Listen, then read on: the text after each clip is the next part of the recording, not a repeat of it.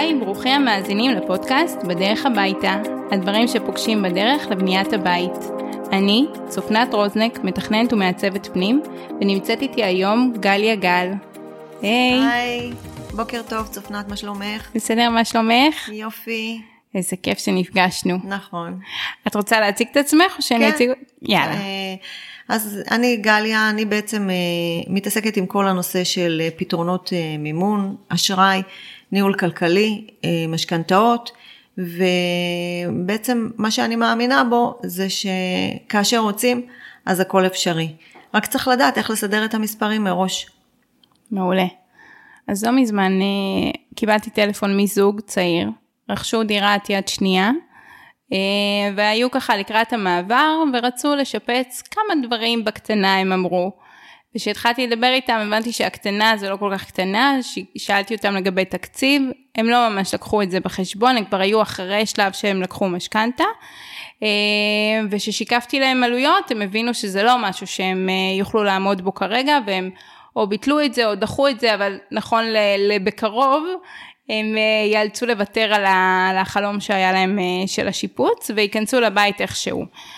עכשיו, זה ישר הדליק לי אה, נורה אדומה, להקליט על זה פרק, ברור, להתייעץ עם אה, מישהי שהיא מלווה ויועצת משכנתאות, ובעצם י- היה במקום הזה משהו לייעץ להם, לעשות אחרת?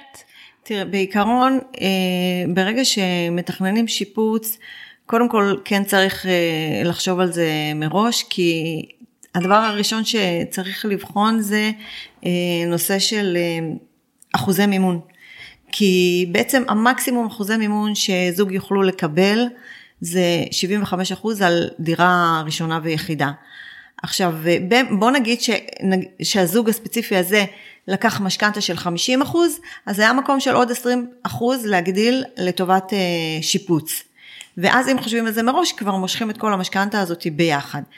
בו בזמן שגם אם הם הגיעו אחר כך ועדיין הם באחוזי אה, מימון שהם פחות מ-70 אחוז מימון, אז עדיין יש מקום כדי למשוך עוד כסף מהמשכנתה, וכמובן שזה כפוף לה, אה, להכנסות שלהם. צריך לבח- לבח- לבחון את היחס החזר להכנסות שלהם.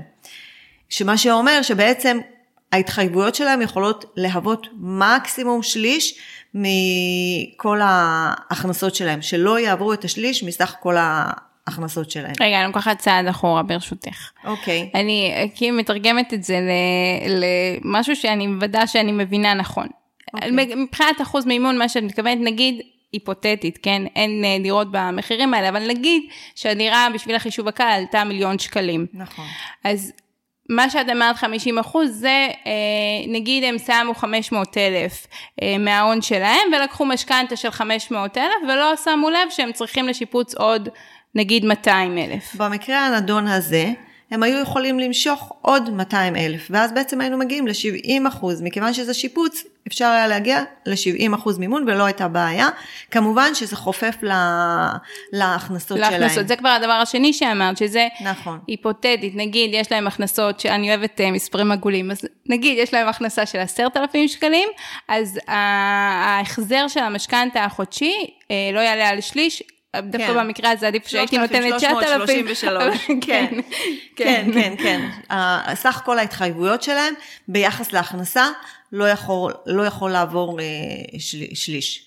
אבל אחרי שהם כבר לקחו את המשכנתה ויצאו עם העסקה לדרך, הם יכלו אה, לקחת תוספת של עוד 200 שקלים וכן, לעש- 200 אלף שקלים ול, ולעשות כן את השיפוץ? נכון. כן. כן, יכלו להגדיל את המשכנתה בעוד 200 אלף, כי ריביות, כי אה, ברגע ש, ש, שזה מוגדר לשיפוץ, הבנק מאשר את זה כריביות לדיור מלא, מכיוון שזה נכ- נכלל תחת אה, אותה קטגוריה. ואז זה בעצם חלק מהמשכנתה, זה לא הלוואה נוספת. אני צודקת? בעיקרון זה, עוד פעם, זה, אם, אם הם היו מבקש, מ, מ, מ, מבקשים את זה מראש לפני הרכישה, זה היה מתבצע בתיק אחד, והם היו מקבלים 700 אלף שקל, mm-hmm. כאשר חלק היה הולך לטובת המוכר, וה-200 אלף היה עובר לחשבון הבנק שלהם לטובת השיפוץ. מכיוון שהם לא עשו את זה בפועל ברגע שהם אה, אה, רכשו את הדירה, מה שקורה במצב כזה, הם היו צריכים לגשת לבנק עוד הפעם, ואז פותחים להם תיק משכנתה נוסף, אבל אין לזה כל כך משמעות, כי הם פשוט היו רואים את זה כשתי אה, הוראות אה, קבע, כשתי שורות, שורות שורות. חיוב בבנק, כאילו, אז זה לא באמת משנה, אבל זה תיק שני בפועל. אוקיי. עכשיו עם כל התיקים האלה, אני אסבך את זה קצת, ומה קורה אם זה בנייה? בנייה חדשה. אוקיי. ב- טוב ששאלת השאלה הזאת, כי זה אחד הדברים שהרבה מאוד אה, בונים, שבונים את הבית שלהם בפעם הראשונה, נופלים בו. ובבנייה הדבר שונה לחלוטין. ובמה הוא שונה בעצם? ברגע שבן אדם רוכש את הקרקע, רוב הרוכשים, מה שהם עושים, הם באים ורוכשים את הקרקע מהונם הפרטי.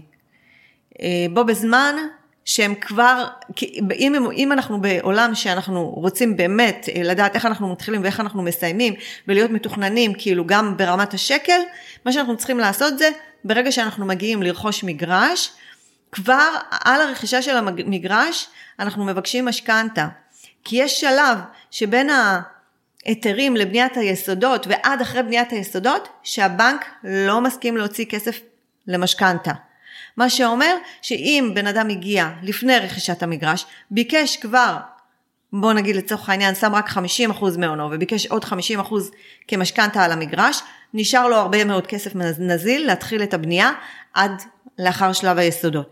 ולאחר שלב היסודות הוא פותח תיק נוסף של משכנתה, שבו בעצם הוא מבקש את כל עלויות הבנייה הנוספות שיש לו. ואז הוא בעצם יכול לארגן הון מאוד גדול דרך המשכנתאות, ועם חשיבה מאוד מאוד מדויקת על רמת השקל, כך שהוא לא ייתקע באיזשהו שלב בבנייה שהבנק לא מסכים להוציא כסף, והוא בעצם עדיין לא הקים את, ה, את היסודות ואת השלד, ואז כאילו הוא נשאר ב, ב, שוקת שבורה. שוקת שבורה. כן. Mm-hmm. אז ב, זה טיימינג, זה, זה גם טיימינג באיך לחלק את זה. בעיניי זה אפילו קצת יותר רציני בנושא של בנייה, כי מה שאני עושה עם לקוחות בונים שמגיעים אליי, זה אני כבר דורשת מהם לרדת עד רמת הספה שהולכת להיכנס לבית, עוד לפני שהם התחילו את הבנייה. ואז אני יודעת שכל מה שאני הולכת לבקש מבחינת המשכנתה, מכסה להם את כל תהליך הבנייה וגם לדברים, לדברים הנוספים שהם צריכים אחר כך, אם זה ארונות, אם זה נגרות, אם זה אביזרי נוי וכן הלאה וכן הלאה. שבו בזמן, שאם את לא עושה את החשיבה הזאת מראש, את פתאום יכולה למצוא את עצמך שסיימת את התקציב והבנק לא מסכים לתת עוד כסף. כלומר, כל הדברים האלה צריכים להיות ממש מתוכננים על רמת השקל מראש, כי אז בעצם הבונה מתחיל לבנות בראש שקט והוא בדיוק יודע את התקציב המוגדר שלו. הוא יודע מה הולך להיכנס לו שם עד רמת פריטי הריהוט, ו- ו- והוא יודע שהכסף הזה נמצא וזה לא באוויר. איך בעצם, מי בעצם בונה את התקציב הזה? אצל הלקוחות שלך? בעיקרון, ברגע שלקוח מגיע אליי בשלב כזה בהתחלה, אני יושבת ובונה איתו את התקציב מראש. הרבה, הרבה, חלק גדול מהבנקים גם דורשים את זה כ... כדי לדעת בדיוק לקראת מה הם הולכים וכדי לדעת להיזהר אם, אם הם מבינים שהלקוח הוא לא לקוח שיודע לתכנן את עצמו תקציבית. אז זה משהו שהוא אבן דרך מאוד מאוד מאוד רצינית כבר בהתחלת הבנייה. מה, מה בעצם מביאים לבנק? כמו טבלת אקסל כזאתי של הוצאות? מביאים, כן. של טב, תכנון? כן, מביאים טבלת אקסל של תכנון תקציב כאילו.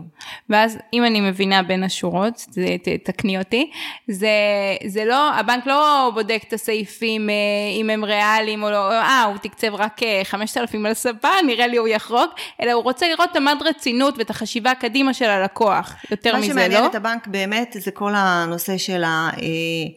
דברים מהותיים, כן, הקשיחים שיש בפרויקט, מה זה אומר? זה אומר הנושא של עלויות שלד, עלויות גמרים, עלויות טיח, צבע, אינסטלציה, חשמל, כל הדברים הרציניים. אבל הם מסתכלים ברמת הסעיף, הם, הם לא בודקים את העלויות, נכון? אני שואלת באמת, אני לא... הם, הם, בוח, הם בוחנים, א', להבין שה... רמת תמחור היא פחות או יותר נכונה, שזה מתאים מבחינת האחוזי מימון כאילו למה שהבנק מוכן מתכוון, להשקיע. הוא מוכן- להשקיע, ויותר מזה, להבין שהבן אדם הזה יודע לאן הוא הולך ושיש, ושיש לו את, ה, אה, את כל הנתונים כדי לסיים את הפרויקט הזה. הבנק לא רוצה להגיע למצב שמישהו התחיל פרויקט והפרויקט הזה עומד כאילו, ואז כאילו, את יודעת, יש לא פרויקטים. כאלה שיכולים לעמוד שנים. כן. אז אה, זה לא רעיון, הם רוצים, הם רוצים לדעת שבאמת אה, יש אה, גב לכל שקל שהם נותנים. עכשיו, אם הולכים על שיפוץ, הבנק גם צריך טבלאות כאלה? זה מעניין אותו? בעיקרון מה שקורה בשיפוץ זה אם השיפוץ הוא למעלה מ-200 אלף שקלים, הבנק בעצם שאני אפתח סוגריים שכמעט היום כל שיפוץ הוא יוצא למעלה מ-200, או סביב ה-200, היום המחירים כל כך עלו שכמעט את לא יכולה לשפץ במחיר פחות מזה. כן, כן, זה נכון, אני זה, יודעת. זה ה- כמעט כל שיפוץ, כן? כן. אני, אני אומרת זה מאוד בזהירות ובהסתייגות, אבל בתכלס זה... כן, זה- כן, כן, כן, כן, המח- המחירים משתוללים, כמו הריביות בשנה האחרונה, וכמו כל השוק הנדל"ן, כאילו זה משהו שהוא אה, מאוד קיצוני, מה שקורה בשנה האחרונה. אבל אה, כן, אז אם אנחנו מדברים על שיפוץ שהוא למעלה מ-200 אלף שקלים, מה שעושה הבנק זה בעצם, הוא, אם אנחנו מדברים על 300, 400, 500 אלף שקלים mm-hmm. ומעלה, הבנק שולח בעצם שמאי, גם בתחילת השיפוץ וגם אה, באמצע השיפוץ, כדי לוודא שהדברים אכן מבוצעים ולראות אה, בפועל כאילו שהוא אכן מוציא את הכסף על השיפוץ. בעצם, הש... אז הוא בודק גם שזה קרה הלכה למעשה, אבל לפני זה זה ישפיע על כמה הבנק יממן? זאת אומרת, כמה הוא, הוא, הוא ייתן עבור זה? גם יש לי עוד תת שאלה בעצם. אז רגע, רגע, רגע, בוא נעשה סדר. רגע, כי זה היא צעד אחורה וזה מעניין לגבי מה שאמרת. אמ, שמאי מעריך אחרת אה, ערך של אה, דירה שהיא עברה שיפוץ, ברור. אז, הערך של דירה שעברה שיפוץ היא תהיה מוערכת הרבה יותר, תמיד. אז איך, אז מה, אז מה הבנק עושה? איך הוא, כאילו, איך, איך הוא יכול אה, לדעת את ה... את, כאילו הוא מתייחס לערך אסביר, אה, של אני הנכס אחר כך? כן, תסבירי. אני אסביר. בעיקרון, מה שקורה בשיפוץ, ראשית דבר זה כמו שהסברנו על המיליון שקלים, שאם בן אדם משך משכנתה של 500 אלף, אז הוא זכאי למשוך עוד 200 אלף לצורך העניין לשיפוץ. כמובן שאנחנו מתייחסים עכשיו למספרים יותר גדולים, כי את את יודעת, השוק הוא כבר לא כן. במספרים האלה, אבל אנחנו רק אה, כדי לעשות את הדוגמה למוחשית. אז ה-200 אלף שקלים הנוספים בעצם, זה לא נתתי דוגמה טובה, כי ב-200 אלף הבנק לא ישלח שמאי, אבל לצורך העניין, אם אנחנו מדברים, 250. אם אנחנו מדברים על 250 או 300 או 400 או וואטאבר, אנחנו תמיד כאילו אה, נוכל להגיע למקסימום 70 אחוז משווי הנכס. ב... של אחרי השיפוץ אבל, או לפני. לא, לא, לא, לא, לא, לא. בוא נגיד שאנחנו רכשנו בית, עוד פעם, נחזור לדוגמה של המיליון. רכשנו במיליון, לקחנו משכנתה של 500 אלף, המקסימום שנוכל לקבל עוד זה 200 אלף. כלומר, עד 700, עד 75, משווי המיליון, כאילו משווי, משווי מה שהוא רכש. העסקה מה שהוא רכש, כמה שהוא קנה אותה. נכון, נכון. אוקיי. עכשיו, היה והמחיר הדירה, כמו מה שקרה בשנה האחרונה, פתאום עלה בחצי מיליון שקל תוך כמה חודשים או תוך שנה, הוא יוכל להגדיל, כלומר לקבל 70 אחוז ממיליון וחצי לצורך העניין, אוקיי? אם המחירים עלו והשתוללו כמו בשנה האחרונה, מהמם. אוקיי? אה, זה עונה על השאלה? זה, זה עונה על שאלה אחת, אבל, אוקיי. אבל, אמ, אבל בהיבט השני זה, נניח אני קונה במיליון, אני מתכננת לשפץ אותה, ואני אני חושבת שאחרי השיפוץ איתה, היא, השמאי יוכל להעריך אותה נגיד במיליון וחצי. אוקיי. הבנק, לפי מה הוא, ה-70 אחוז שלו, לפי מה הוא מסתכל? לפי המיליון הראשוני, לפי כן. מה שאמרת. הבנק מסתכל לפי השמאות הראשונה שמוציא השמאי, לפי הערך הנקוב לאותו יום שהשמאי עורך את השמאות, לפי זה הוא מתייחס. אז אם אותו הזוג ניצלו כבר ברכישה הראשונה את ה-70 אחוז משכנתה מהבנק, זה אומר שבאמת הם לא יכלו לקבל עוד כסף על שיפוץ. אם הם כבר ניצלו את ה-70 אחוז ומחירי הדיור לא עלו, בניגוד למה שקרה בשנה האחרונה, אז הם לא יוכלו לקבל עוד. אם הם כן עלו, אז הם יכולו להגדיל בעצם למחיר הנקוב שיש, שיהיה באותו יום שהשמאי יגיע, עד 70 אחוז בין המשכנתה שלהם לבין המחיר הנקוב של הנכס. יצא לנו עד כה, המון מספרים וזה, זה, אחוזים, זה בדרך כלל אני לא, הפרקים איתי הרבה יותר כלילים, כן. אבל בואו בוא נמשיך עם הגזרה של מה שקורה היום. יש okay. לי אוקיי. זוג אחר, לדוגמה, משפחה שליוויתי, שהם מאוד רצו, הם, הם, יש להם ארבעה ילדים, אה, דירת חמישה חדרים, וחיפשו המון זמן אה, לעבור לדירת שישה חדרים. אוקיי. Okay. חיפשו, חיפשו, חיפשו, לא מצאו בתקציב אה, שהוא ריאלי עבורם, החליטו לצאת לשיפוץ, ובעצם סגרנו שם את המטבח לעוד חדר, ותכננו את, את כל הבית מחדש, והוספנו בעצם לבית הקיים עוד, לדירה הקיימת עוד חדר. אוקיי. Okay. אז פה הם, אה, הם לא היה להם איזושהי אינטראקציה מול הבנק, זאת אומרת מלכתחילה, אבל לצורך השיפוץ, פתאום כן הם צריכים עוד, אז, אז אפשר להוסיף את הסכום הזה למשכנתה קיימת, שקיימת להם על הנכס שהם גרים פה כבר, אה, לא יודעת, עשר שנים לצורך הדוגמה, או שצריך, אה, או שזה תחת הלוואה, איך זה, מה, ההמלצה? עוד פעם, בעיקרון כל מה שקשור ב... בשיפוצים הוא נחשב כקטגוריה של דיור מלא מבחינת uh, הבנקים.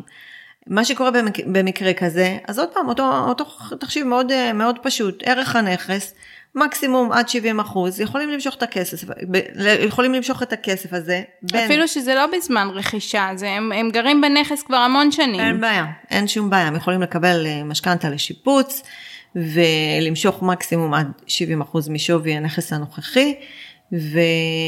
וכמובן שיבדקו את ההכנסות שלהם, לראות שהם יכולים לעמוד בזה, ואין שום בעיה.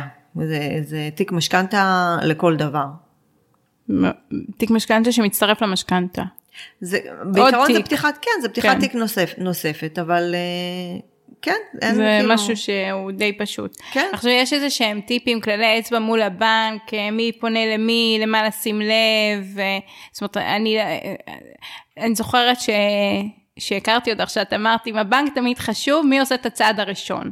נכון, אז, נכון. אז מה, איך זה, יש איזה טיפ, איך לעשות את הצעד הראשון, איך ניגשים לבנק, אם נכון ללכת לכמה בנקים, או שנכון לבוא ליועצת והיא תשבור את הראש.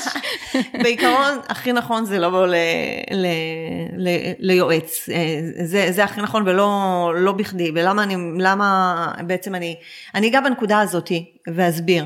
אנחנו מדברים פה על סכומי, אה, סכומי כסף של, בדרך כלל של מאות אלפים. אם אנחנו מדברים על משכנתה ראשונה, אנחנו מדברים על אה, היום, ב, ב, ב, במחירים של היום, על משכנתה התחלתית, בדרך כלל היא מתחילה ממיליון וחצי, פלוס מינוס. עכשיו, א', התכנון צריך להיות פה מאוד מאוד מוקפד ומדויק עם צפי לראייה עתידית, עתידית למה הולך לקרות עם הזוג הזה מבחינת הוצאות הכנסות. מישהו צריך לעשות פה את הניתוח הפיננסי כמו שצריך. הבנק לא עושה את זה. מעבר לזה, רוב ההרכב שהבנק ייתן הוא בעצם מה, ש... מה שהוא רוצה על מנת שהמשכנתה הזאת תהיה הכי רווחית עבורו. עכשיו, אני יכולה להגיד לך שמניסיון אישי שלי, בין הרכבים שהבנקים מוציא לבין הרכבים שאני עושה ללקוחות, אני, אנחנו מדברים פה אם זה על משכנתה של מיליון וחצי, אנחנו יכולים לדבר על חיסכון של סדר גודל פלוס מינוס של 500 אלף שקלים, כאילו זה כסף לא מבוטל, וברגע שהלקוח חושב שהוא יכול לעשות את זה לבד, מה שקורה זה שהוא ניגש, ואז בנק אחד נותן לו אגס, הבנק השני נותן לו תפוח, אין לו אפילו אינדיקציה איך להשוות את האגס לתפוח וכן הלאה. מעבר לזה שבשנה האחרונה, מה שקרה זה הריביות השתוללו בצורה קיצונית, מה שלא היה במשך שני עשורים במדינה שלנו. וברגע שזה קרה, ואתה לא up to date ברמה היומית, גם ל, ל, לרגולציה וגם ל, לשינויי הריבית, אתה לעולם לא תדע אם זה באמת הכי טוב שאתה יכול אה, לקבל.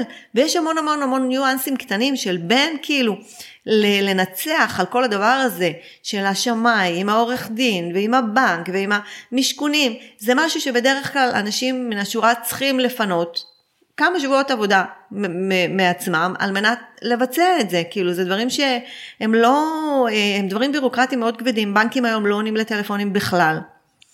אה, אם, אם הלקוח באמת לא מלווה על ידי יועץ, התיק יכול פשוט לעמוד בערימת התיקים שנמצאת על השולחן של הבנקאי. כי למה? כי יש להם כזה עומס אה, מרוב תיקים? מה, למה הם לא... יש עומס, אה, השנה הזאת הייתה רוויה ב- בעסקאות.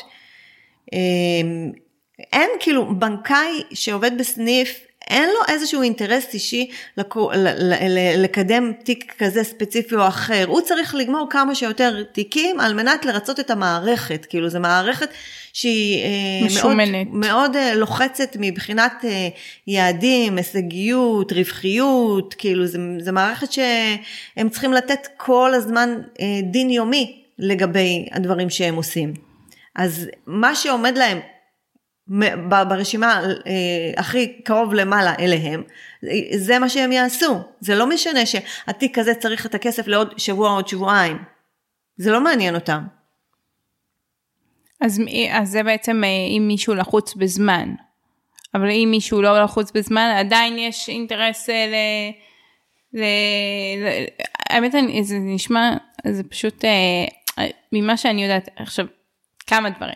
אמרת אה, אה, להשוות תפוח לאגס מבנקים שונים, אבל היום אני יודעת שיצאה איזו רפורמה שהבנקים צריכים לתת גם תמהיל זהה וגם תמהיל נוסף, היה איזשהו שינוי אה, בשנה האחרונה, נכון, לא? כן, ואז, הוא... ואז מה שקורה זה, כן, הרפורמה החדשה אומרת כן. שאתה צריך, אה, כל בנק צריך להרכיב לך כמה, כמה תמהילים שונים. על מנת שאתה תוכל לקבל אה, אה, אינדיקציה באמת באופן אובייקטיבי. מה שקורה זה שלקוח אה, נכנס לבנק, הוא מקבל אישור עקרוני של 30 עמודים בערך. ואז בעצם מסתכל, הם מסתכלים על, ה, על האישור והם בכלל לא, לא יודעים מי נגד מי. יש כל כך הרבה עודף פרטים ועודף אה, זה שהם לא יכולים עצמאית, אפילו שיש להם שק של תפוחים ושק של תפוחים, הם לא יכולים אפשר, אה, לבדוק את זה מרוב האינפורמציה לא שהם, בהכרח... שהם לא מכירים, שהם לא... זה, זה, זה הרכבים שונים, זה מספר שנים שונה, ולא כל בנק מוציא בדיוק את, אותה, את, את, את אותם הרכבים, כלומר שאת יכולה לדעת שזה ככה וזה ככה. עכשיו, גם אם הם מוציאים את ההרכבים הסטנדרטיים, עדיין יש מקום לכל כך הרבה יצירתיות בבניית הרכב שהוא אחר ושונה, ולא מהרכבים הסטנדרטיים, כזה שיכול א', ברמה התזרימית להיות יותר זול להם בצורה משמעותית בכמה מאות אלפי שקלים, אם אנחנו משחקים בשנים. שזה החזר חודשי בעצם. כן, בהחזר החודשי. ב', בסך הכל המשכנתה יש משחק מטורף בקטע של אה, מסלולים? לדעת, כאילו גם במסלולים, את צריכה לדעת איזה המסלול הנכון לשים אותו בכמה שנים הנכון, כדי שסך כל ההרכב ייתן הרבה פחות אה, החזר בלונגרן בכלל, גם ברמה של ההחזר החודשי. יש הרבה הרבה הרבה פרמטרים שצריך אה, להתחשב בהם. ובדרך כלל אם אתה הולך על התכנון שהבנק נתן לך, סביר להניח שבאיזשהו שלב בדרך אתה תגיע למצב שאתה תרצה למחזר את המשכנתה הזאת, כי אתה תגלה שהיא יקרה, אז למה לא לעשות את התכנון כבר נכון מההתחלה?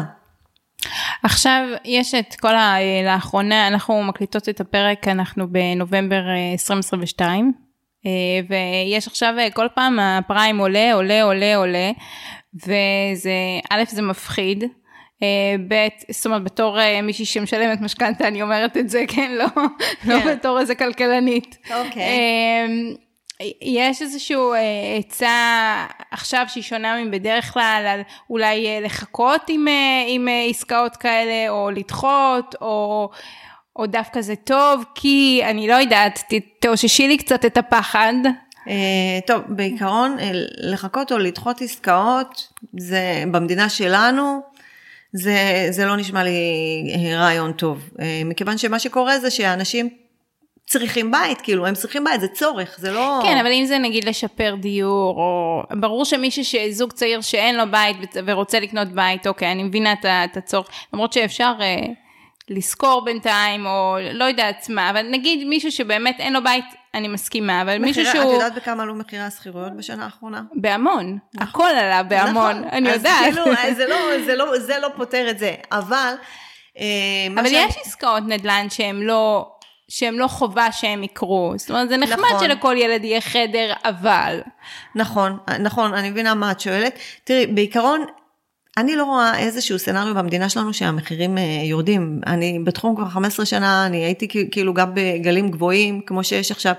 אני כן רואה איזשהו צפי שבוא נגיד נניח בעוד אה, סדר גודל של שנה, שנה וחצי עד שנתיים, הריביות ירדו. אני לא יודעת אם לאותה רמה שהם היו, אבל אני כן רואה איזשהו אה, סצנריו שהם, שהם ירדו. אה, עוד פעם, כמובן שהנבואה ניתנת לשוטים, אנחנו לא באמת יודעים מה, מה, מה ילד יום, כמו שלא ידענו מה... שהפריים יעלה כל כך. לא, שהקורונה הגיעה, לא ידענו כן. על זה בכלל, כן. וזה טרף את כל הקלפים.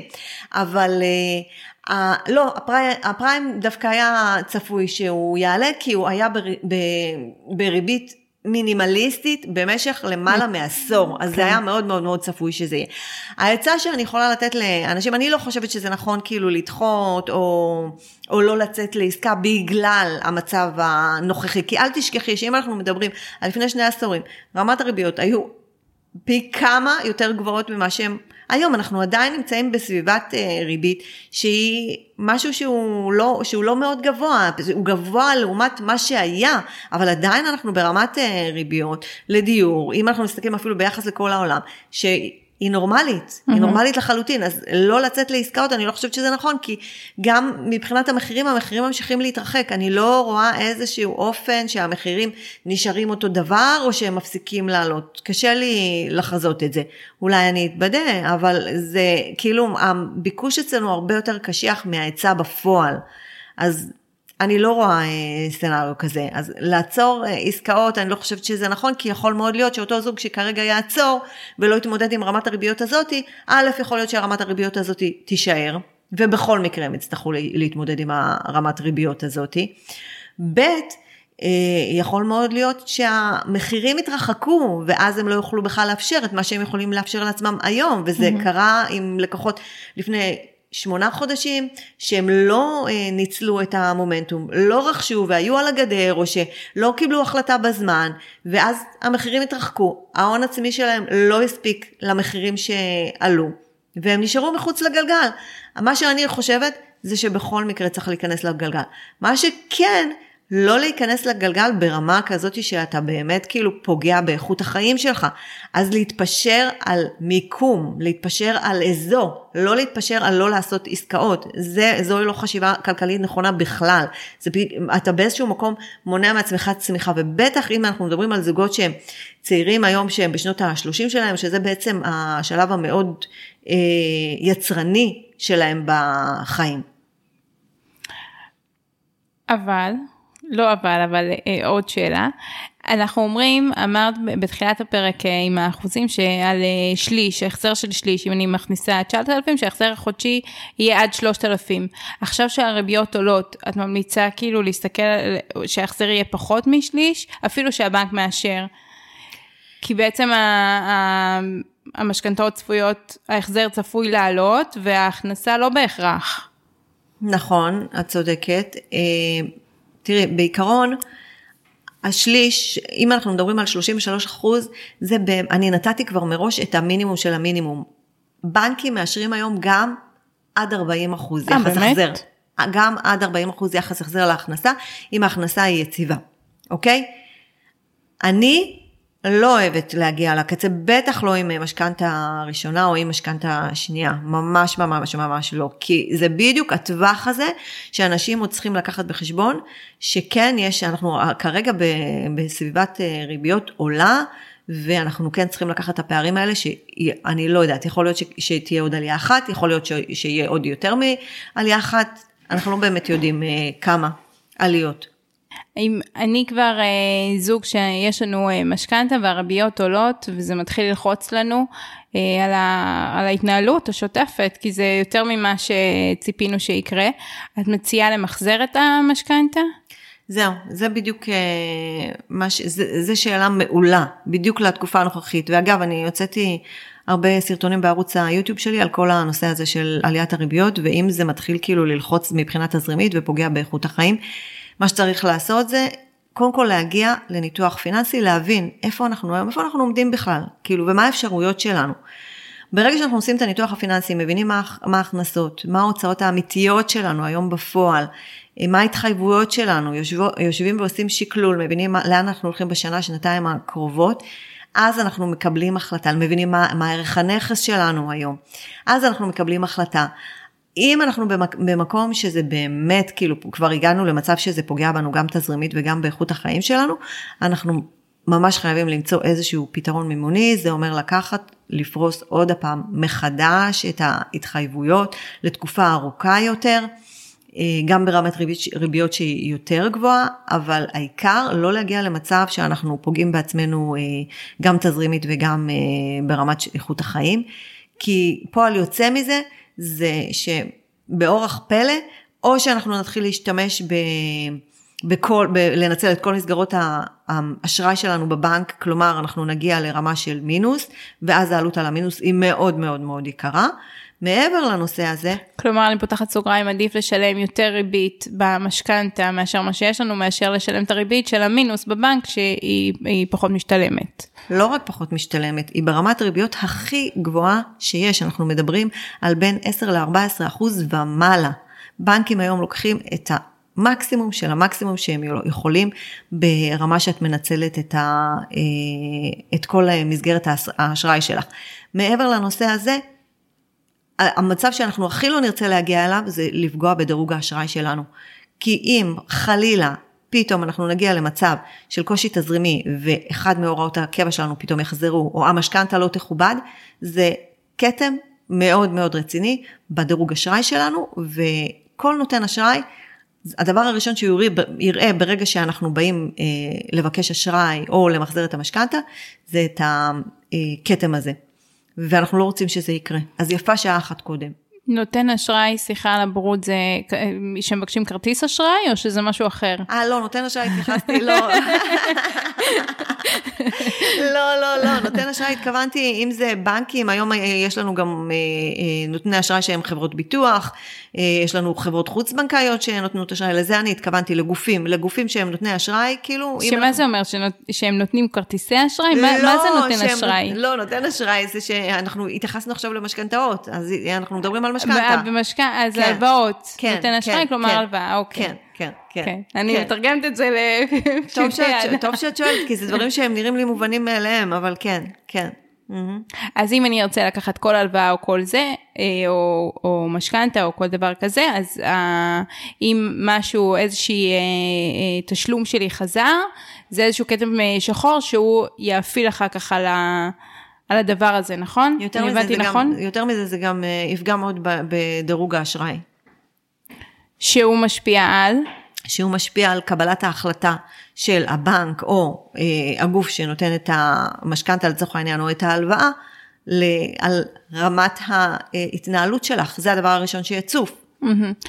ומי, אמרת להיפגש עם מישהי שהיא, אה, שתעבור על הנתונים, על המספרים, זה בעצם אה, יועצת לכלכלת המשפחה, או, ל, או יועצת משכנתאות? בעיקרון, בעיקרון זה, בדרך כלל אני עושה את זה, זה, זה או יועצי מימון או יועצים לכלכלת המשפחה, אחד מהם. והנושא של ניתוח פיננסי בימים אלו הוא מאוד מאוד מאוד קריטי. הוא קריטי להתנהלות של כל אחד שיש לו משכנתה היום. ושאנחנו אומרות אה, למחזר את המשכנתה, זה גם מבחינת אה, אורך שנים וגם מבחינת איזה מסלולים המשכנתה שלי? כמובן, ברגע שאנחנו עושים אה, מחזור למשכנתה, זה בעצם, אנחנו לוקחים את אותה משכנתה ופשוט... כאילו אותו סכום, אותה, אבל לוקחים אותה מאפס? מחדש, כן. מסתכלים על הפריסה מאפס. כן, מ- מסתכלים מחדש, על הפריסה כן. מאפס. כמובן שאנחנו נקבל את הריביות שהן נכונות להיום ולא נכונות לאז. הרבה פעמים מה שאני עושה זה אני פשוט אה, עושה שילוב, אני משאירה חלק מהמשכנתה הישנה, וממחזרת רק את הדברים שבאמת כאילו מאוד אה, קריטי למחזרים. יש איזשהו מסלול שהוא מאוד מאוד טוב מהמשכנתה הקודמת, אני לא ארצה למחזר אותו, ואני אנסה להשתמש רק ביתר המסלולים על מנת באמת אה, להקטין את ההחזר החודשי. אה, לא ידעתי שזה אפשרי. כאילו חלק, כן. אה, נגיד אם אה, פרסתי את זה כמו כל העולם לשליש, שליש, שליש, אז אה, שליש אחד אני יכולה להשאיר אותו כמו שהוא ואת השני שליש הנוספים לחלק אחרת? כן. יפה. אז נדבר ככה? לא, סתם. כן, כן, כן, כן, כן, בהחלט, בהחלט. אני אוהבת שהפרקים של, הפ, של הפודקאסט הם, הם, הם פרקטיים, שהם נותנים למאזינים כלים. יש איזשהו טיפ, איזשהו כלי שאת יכולה לתת להם, שהם, שהם יוכלו להמשיך איתו הלאה, שיוכלו לעשות איתו דברים בפועל, איך, איך לבדוק. אני עכשיו דוגמה, זוג אה, שעכשיו גר, בנכס אה, וחושב על שיפוץ, איך הם יודעים, אני יכול לעשות, אני לא יכול לעשות, יש לך איזשהו משהו ריאלי לתת להם? כן, כן, יש לי משהו מאוד מאוד מאוד מעשי. אם אנחנו לוקחים לדוגמה את הדירה הראשונה שדיברנו עליה, מיליון שקל, מספרים עגולים כמו שאהבת, אז, ונכון כרגע נניח שיש להם משכנתה של 500 אלף שקלים על הנכס הזה, הסברנו שהם יוכלו להגיע עד 70 אחוז, כלומר, יש להם, אנחנו יודעים מראש ש-70 אחוז ממיליון שקלים זה 700 אלף שקלים. 700 אלף שקלים זה אומר שאם המשכנתה הנוכחית שלהם היא היום 500, יש להם עוד פער של 200 אלף שקלים שהם יוכלו לקחת לקבל לטובת שיפוץ.